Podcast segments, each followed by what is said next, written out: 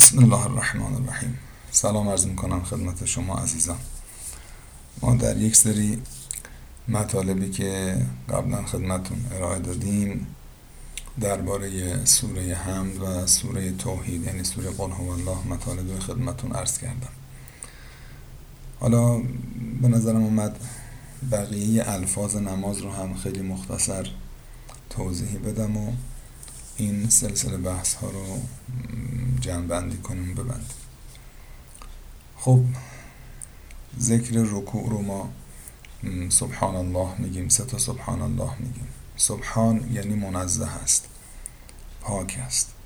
سبحان الله یعنی الله منزه است.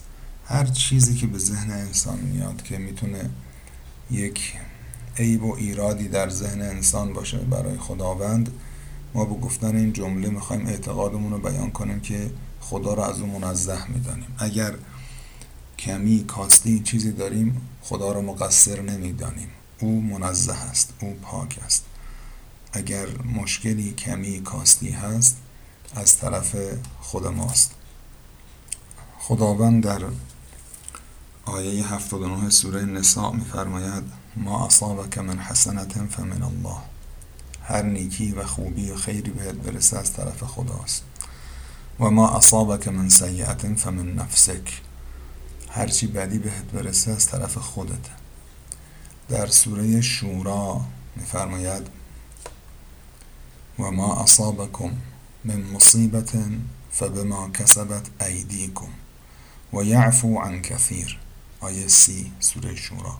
هر مصیبتی بهتون میرسه به خاطر که انجام دادید و از خیلی از کارها میگذره خداوند. و یعفو عن کثیر، از خیلی هاش هم عفو میکنه. یعنی نظام خداوند قرار داده در این جهان که اعمال انسان در اتفاقات این جهان تأثیر داره، هرچند این تأثیر برای ما ملموس نیست، ولی خدا داره به ما خبر میده. قانون تو این جهان اینه، اعمال انسان و اعمال انسانها در اتفاقات جهان تأثیر داره و اتفاقات چه عام باشه چه اتفاقات شخصی برای یک انسان باشه. و ما اصابکم من مصیبتن فبما کسبت ایدیکم و یعفو عن کثیر. پس بدانیم خداوند منزهه.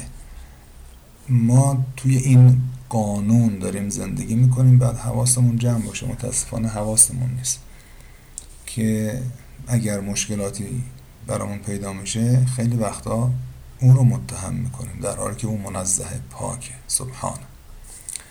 خب من بیش از این راجع به تسبیح صحبت نمی کنم، همینقدر خواستم یه اشاره‌ای بکنم که معنای تسبیح خدا یعنی چی. ما خب میتونیم به جای سه تا سبحان الله بگیم سبحان ربی العظیم و بحمده.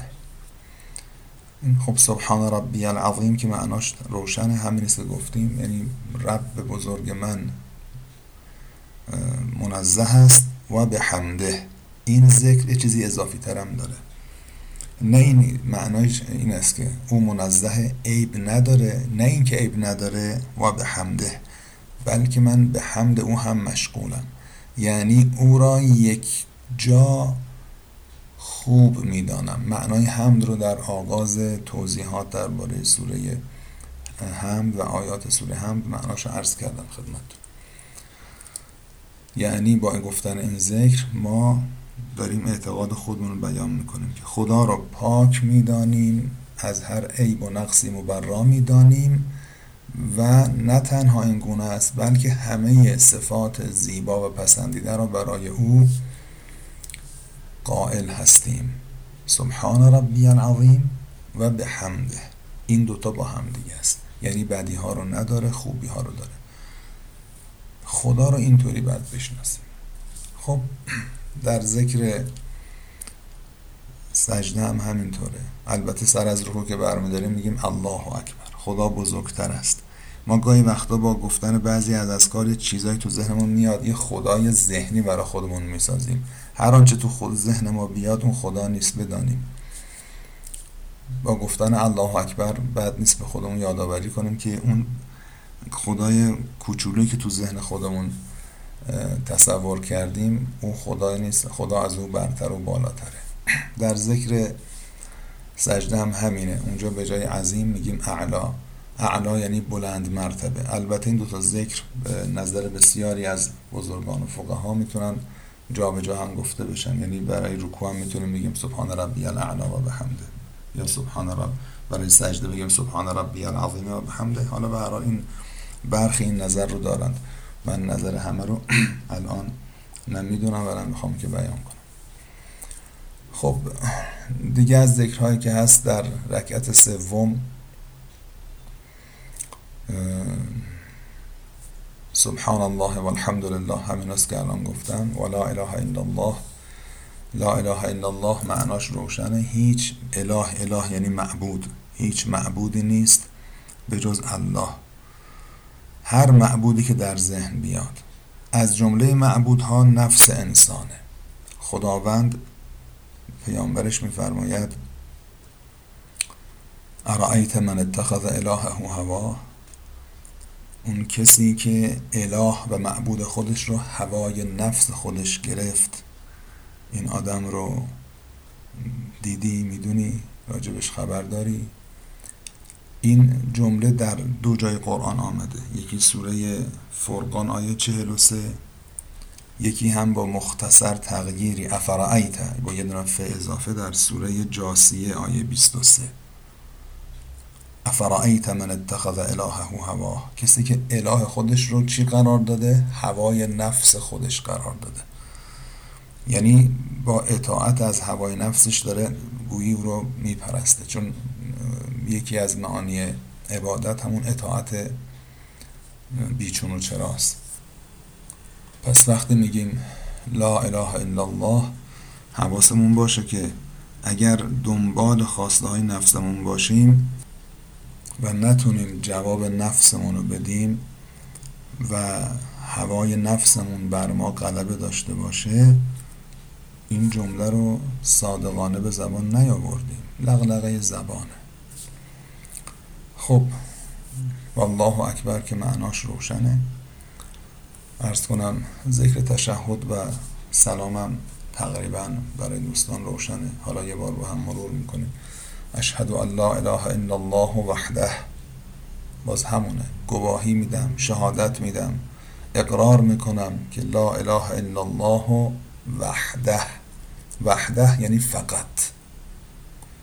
اشهد ان لا اله الا الله وحده، فقط و فقط اوه که معبوده، الله.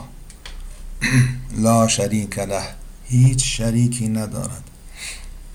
و اشهد ان محمدن عبده و رسوله، و گواهی میدهم که محمد صلی الله علیه و آله عبد اوست، بنده و برده اوست. این بالاترین مقامی است که حضرت به این مقام خودشون هم میبالیدند و مینازیدند. پس هرچی انسان در برده بودن خدا بالاتر بره، گوش به فرمان تر باشه برای خدا، قطعاً به پیامبر نزدیکتره.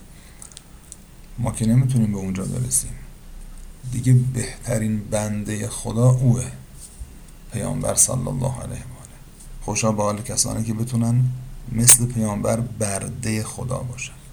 بعد از مقام بردگی و بندگی رسول او هم هست. اللهم صل علی محمد و آل محمد. صله یعنی درود بفرست و رحمت بفرست بر او و آل او، که منظور از آل پیامبر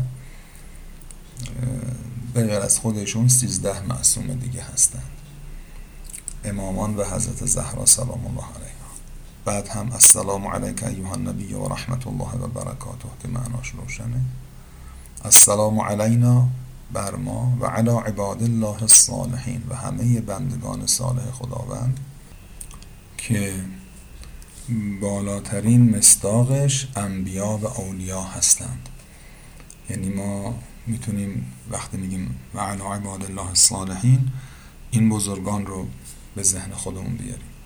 و اما در مورد السلام علیکم و رحمت الله و برکاته، حالا اینجا ما بخوایم بگیم به کی داریم سلام میکنیم لزومی نداره. حالا اینجا فرد خاصی در نظر گرفته بشه، ممکنه منظور مثلا در نماز جماعت ممکنه همینطور به ذهن بیاریم، نه که بخوایم سلام کنیم به امام جماعت و به سایر کسانی که اقتدا کردن، چون نمیخوایم در نماز نمیخوایم با کسی حرف بزنیم، میخوایم درود بفرستیم بر این افرادی که چه بسا منظور همینها باشن، مثلا امام جماعت و سایر کسانی که اقتدا کردند و دو فرشته‌ای که به طبق بیان قرآن اعمال ما رو ثبت و ضبط میکنن، یا اگر فرادا نماز میخونیم باز همینطور ممکنه اشاره در واقع سلام باشه به فرشتگان. و اینجا حالا فرق میکنه دیگه شرایطی که انسان داره، فرادا میخونه جماعت میخونه، ولی حالا لزومی نداره با این سلام کردن بخوایم شخص خاصی رو در نظر بگیریم به اون سلام کنیم، همینقدر به ذهنمونم در نظر بگیریم که مثلا داریم به بزرگان سلام میدیم، به اولیا سلام میدیم، به اگر تو جماعت هستیم درود میفرستیم بر امام و اطرافیانمون.